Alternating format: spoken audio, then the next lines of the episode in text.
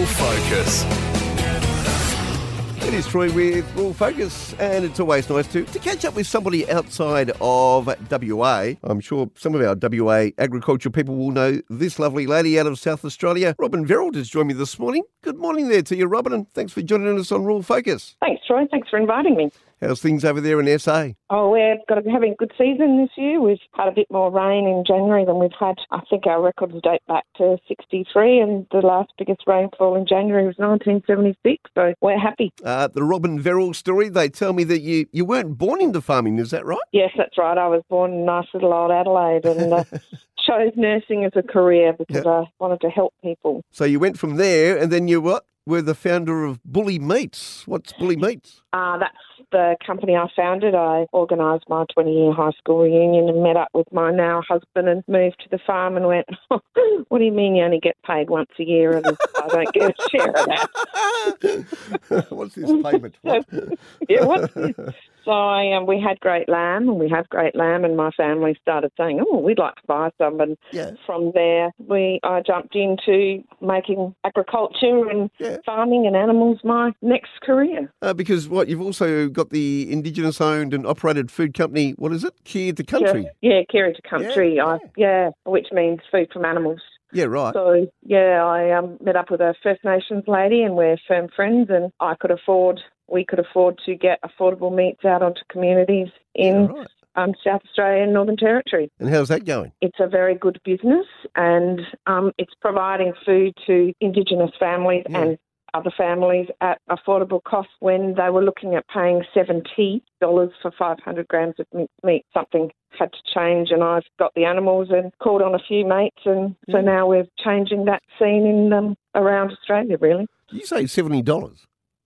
Wow. photographic evidence. People ask me, but I do have photographic evidence of that. So yes, it's um, it's not a good thing to No. to be to hear about, Yeah. see about, and there's been that many food inquiries into it. It doesn't know. Well, I don't know that anything's actually changed. So I'm one of those people that if I see a problem, I try and fix it, even if it's a small dot Hmm. on the landscape. I wanted to ask you this morning, uh, why do we need funding to support groups of farming families across rural areas of Australia? Most farming families, unbeknownst to me as a city girl, um, share an income. So whatever the income in, comes in goes, Mm. goes to subcontractors, machinery repairs, vehicle repairs. So whatever's left Yeah. gets put in a pie to be shared out. And sometimes there's nothing. Yeah, and right. that makes it really difficult. You just have enough to keep the business running. So Australia being Australia, Yeah. some areas are in drought, you know, like Yeah, the floods. yeah, Who would read about the floods? Yeah, absolutely. You know, when farming families would have completely destocked and not even kept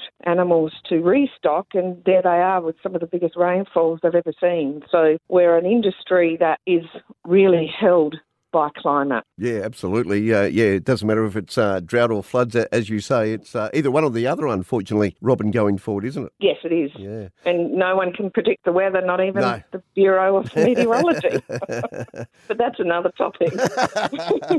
Go on. Um, uh, what about with, say, farming families and betrayal? Uh, do we need to address an often hidden issue in agriculture here? Absolutely, we do. It is something that doesn't get spoken about. It's um, an embarrassing situation where suddenly, at some stage in your life, and normally when you're over 50, Mm. if you're lucky, the rest of the family start asking for their inheritance before the elderly people are left the earth, or the elderly people want to retire, and there's been no provisions on their part made to secure their old age going forward. And you're not allowed to talk about it because it's embarrassing. And that, you know, at 50, I call it a prison without bars. So it's more or less navigating their way around a, a succession plan. Is that what you're trying to, in a way, Um, or Well, yes, that. Yeah. And some of succession plans have been done. yeah, And now the um, latest thing is to come after their families on the, under the 1936 Trust Act.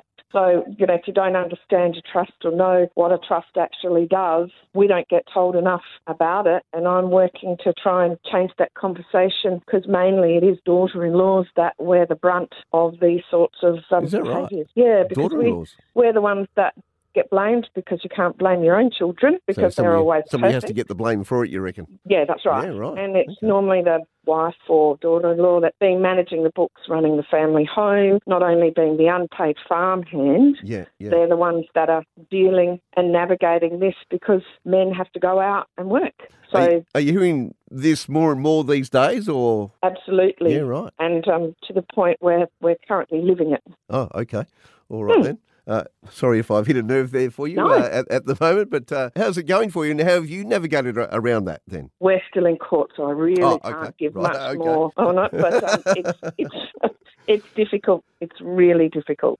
All right, okay. Well, we uh, won't go there then, just in case we uh, get told off by somebody of uh, higher quality. So, uh, supporting fa- uh, farming families through change, uh, I'm guessing it's very emotional and uh, practical assistance, I'm sure, is needed here. Absolutely. Yeah. And what I do really well is I try and leave it, leave behind me a trail of better for other women. So I'm yeah. putting together a group of highly skilled women in law, in mediation, in conflict control, in succession, and we're going to start having these conversations in confidence and in private because I put out a a small post on my LinkedIn, Yep. and I had 136 women Right. message me privately Yeah. from around Australia saying, like me, I, even though I see somebody for my mental health, if you don't live in a farming situation, somebody in the city has absolutely no idea what you're talking about Hmm. with some of the things you need to discuss. So, and I'm good at discussing things, and sometimes it's really good to get It's where to you get just swear and, and not have anyone look at you as if you're actually in a cattle yard. So that's what, what that's what my aim is with. It's, it's good to talk and get it out, get the emotions out, and uh, somebody says, "Oh,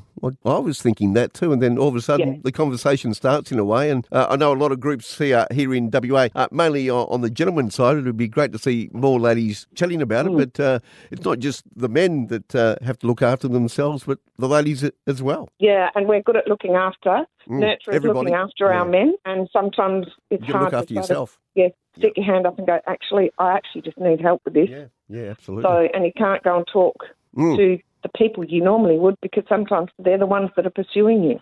How are you finding women in agribusiness? Are you finding more ladies wanting to get into it? Absolutely. I think more ladies are into it. We're just now identifying ourselves and saying, "Hey, hello, I'm a, I'm here, I'm here, and I and I'm capable." And I certainly, as you announced, a bit of a philanthropist. I invest in business, and I absolutely try and push any woman forward or Yeah, yeah. mentor them or bring them along. But we're here, and we're we're about fifty percent of the workforce.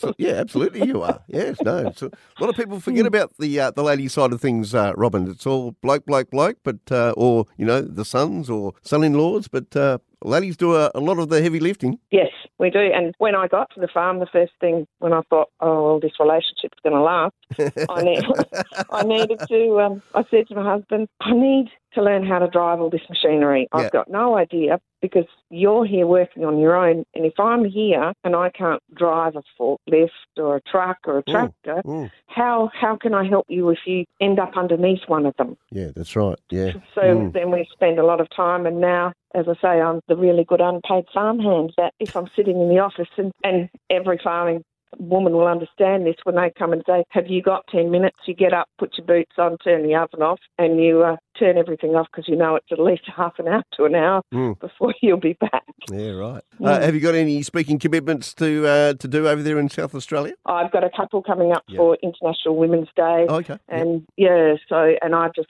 um, like to do a lot for charities so that they get the money rather than benefit myself. So I'm just locally in the southeast of South Australia where we live. Yeah, so I'm slowly stepping out into the big wide arena of big speaking. If there's some uh, lady listeners listening in this morning, they might want to get in contact with you. Can they do that? Yes, they can. They can find me Facebook, LinkedIn, everywhere. I don't hide my mobile number, so anyone can contact me or LinkedIn with me. I'm happy to have a chat. Does it sort of help in a way being a registered nurse in case something sort of does happen on the farm? Well, yes, absolutely. yeah, we had had yeah. a few um, Yeah, accidents yeah. where I could um, um, do some more than primary first aid. Yeah. I was thought you were going to ask me talking to What? people, and I just say I went to theatre, so I didn't have to. but there you go. Very good. Very good. Hey, lovely chatting with you today. Thank you for taking the time out and joining us on Rural Focus. We might do this uh, again very soon, Robin. Thanks very much, Troy. I really appreciate the opportunity.